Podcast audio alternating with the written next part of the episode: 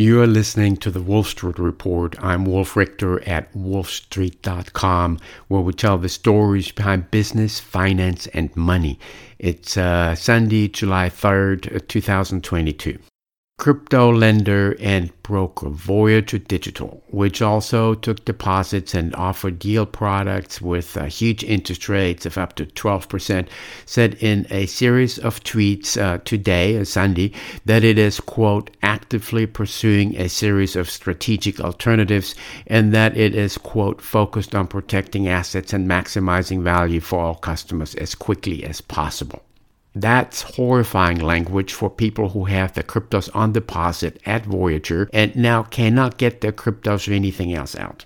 What's different this time about the collapse of cryptos compared to last time in 2018 are two huge factors that were barely in the infancy back then massive leverage and interconnectedness.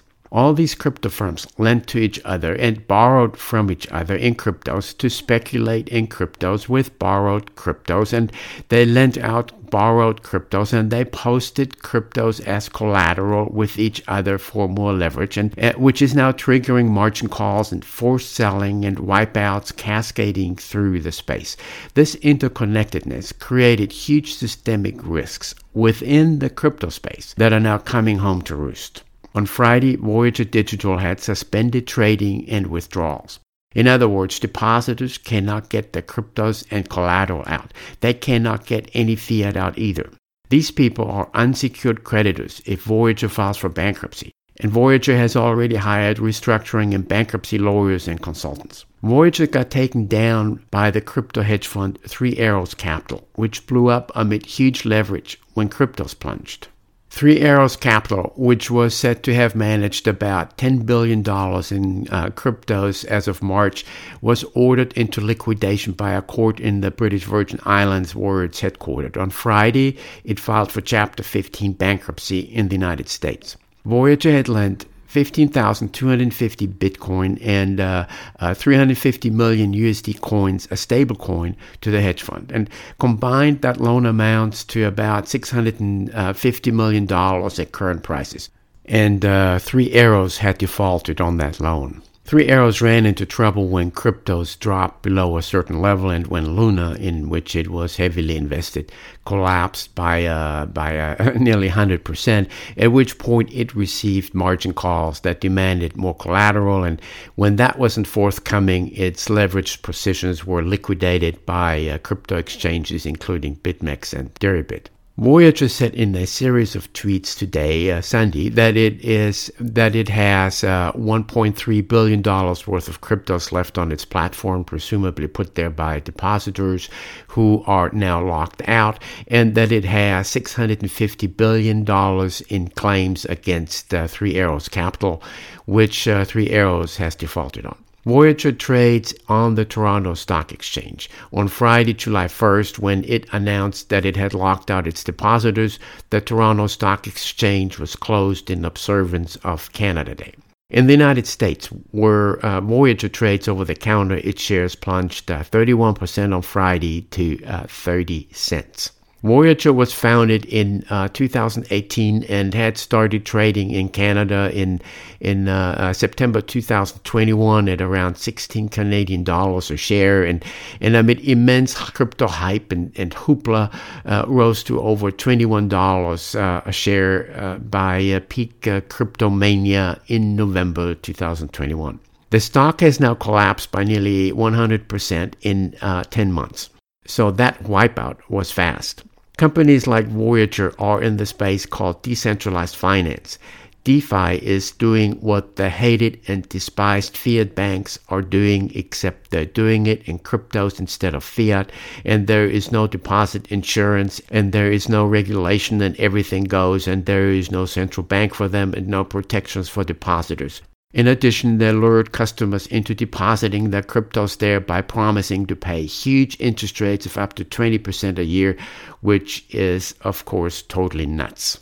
Now, the two concepts of leverage and interconnectedness are tearing up the cryptos, crypto exchanges, DeFi outfits, crypto stocks, and crypto hedge funds. The leverage is mostly hidden and tangled up with other crypto firms, and parts of it uh, uh, surface only when something blows up. And the interconnectedness causes the blowups to cascade through the crypto space. So now this is an entirely different game of margin calls, forced selling, bankruptcies and liquidations, and preparations for potential future bankruptcies and total annihilation of some cryptos, including Terra USD and Luna, and leaving customers with deposits at crypto exchanges and uh, crypto lending platforms twisting in the wind. There is no regulation and no deposit insurance, and these customers are just unsecured creditors when these highly leveraged platforms collapse. And the loans that were over collateralized when Bitcoin was at $65,000 triggered margin calls as Bitcoin plunged to uh, $19,000, and the lenders can seize the collateral, namely the crypto. But uh, since the lenders also traded in their own accounts with their customers' deposits, they too got wiped out when crypto plunged, and it's just the beginning.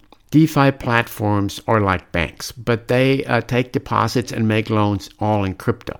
They're highly leveraged. They're they're using their customers' deposits to trade cryptos in their own accounts, and they're they're and they lured uh, customer deposits with the promise of huge interest rates. And customers borrowed against their cryptos, using their crypto deposits as collateral to gamble with more cryptos, and everything was leveraged to the hilt and interconnected, and the whole thing collapsed when crypto prices began to collapse.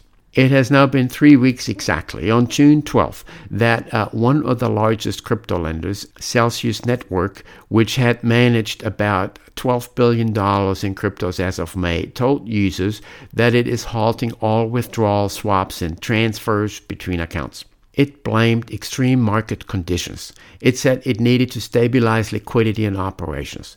Customers have not gotten their cryptos out. No one knows what's going on except that it isn't good and that Celsius has hired restructuring and bankruptcy lawyers in preparation for a possible bankruptcy filing. If Celsius files for bankruptcy, its customers with crypto deposits are unsecured creditors, and they might not be able to recover their cryptos. And unlike many bank customers in the despised and hated fiat banking system, there is no government deposit insurance. People are just on their own. Celsius lured customers with annual percentage yields of over 18% on their crypto deposits that this was either a scam or a super high risk gamble uh, should have been clear to everyone. The only time a company is paying 18% interest on debt is if it's near default. That's a very high risk debt, and bond buyers know this, but apparently not the customers at Celsius. At least three other crypto platforms have now blocked customers from withdrawing their crypto deposits or collateral or have uh, limited their amounts Babel Finance, Coinflex, and Finblox. We're not talking hated, maligned fiat dollars here, but cryptos. They're borrowing cryptos from each other and they're lending cryptos to each other and they're posting collateral in, in cryptos with each other and they're paying interest in cryptos and they're trading cryptos in between each other and, and they're trying to bail each other out in cryptos. And uh, they have to pay each other back those cryptos. And these cryptos have plunged in value and are gone because the leverage uh, that blew up and because of the interconnectedness that is spreading those blowups around the system. Leverage and interconnectedness, which were just in the infancy in 2018 when cryptos blew up last time, are now the dominating factors. Back then, it was just folks selling the cryptos. Now, stuff is blowing up because of leverage. That's a much more insidious process. Leverage in the crypto world uh, takes on other forms as well, as exemplified by MicroStrategy. That's a, a uh, dot com darling that uh, whose shares spiked uh, ridiculously during the dot com boom and early into 2000, and then totally collapsed. To, to keep the share price above the delisting limit, in 2002, the, the company did a 1 to 10 reverse stock split. Then it scraped by as an as an enterprise software maker until 2020, when it announced with huge hype and hoopla that it would begin buying Bitcoin as one of its key business strategies and that it would fund those purchases with leverage. Part of this leverage would come from issuing unsecured convertible bonds, which the Bitcoin crazed crowd ate up at the time.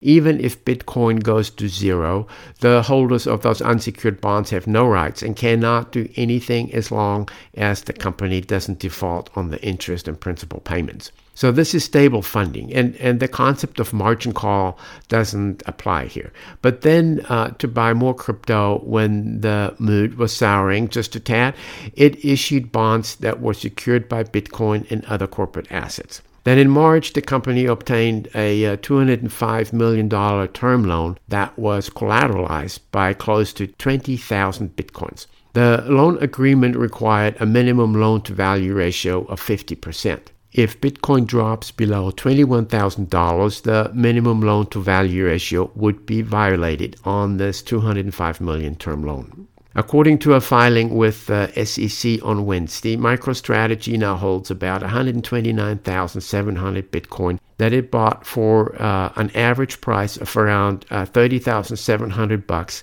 for a total purchase price of nearly $4 billion.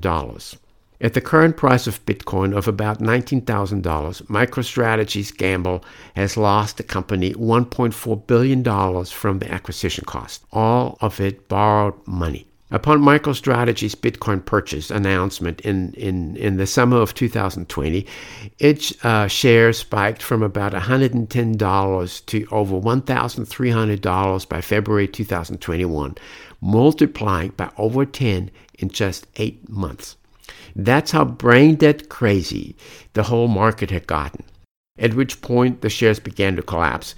They're now back at $164, down by 87% from the ridiculous peak in February 2021. This enormous amount of speculation, risk taking with gambling tokens and scamming was uh, one of the more sordid parts of the everything bubble. It's a hugely profitable trade if you write it up and then sell the stuff to the greater fool and, and rake in the hated and soon to be worthless fiat dollars.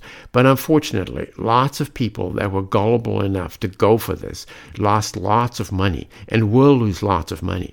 But uh, that's how bubbles work. That's how it is if you participate in that kind of craziness and don't get out before it vanishes. And two thirds of it has already vanished. I'm Wolf Richter at wolfstreet.com, where we tell the stories behind business, finance, and money. Thank you for listening to the Wolf Street Report.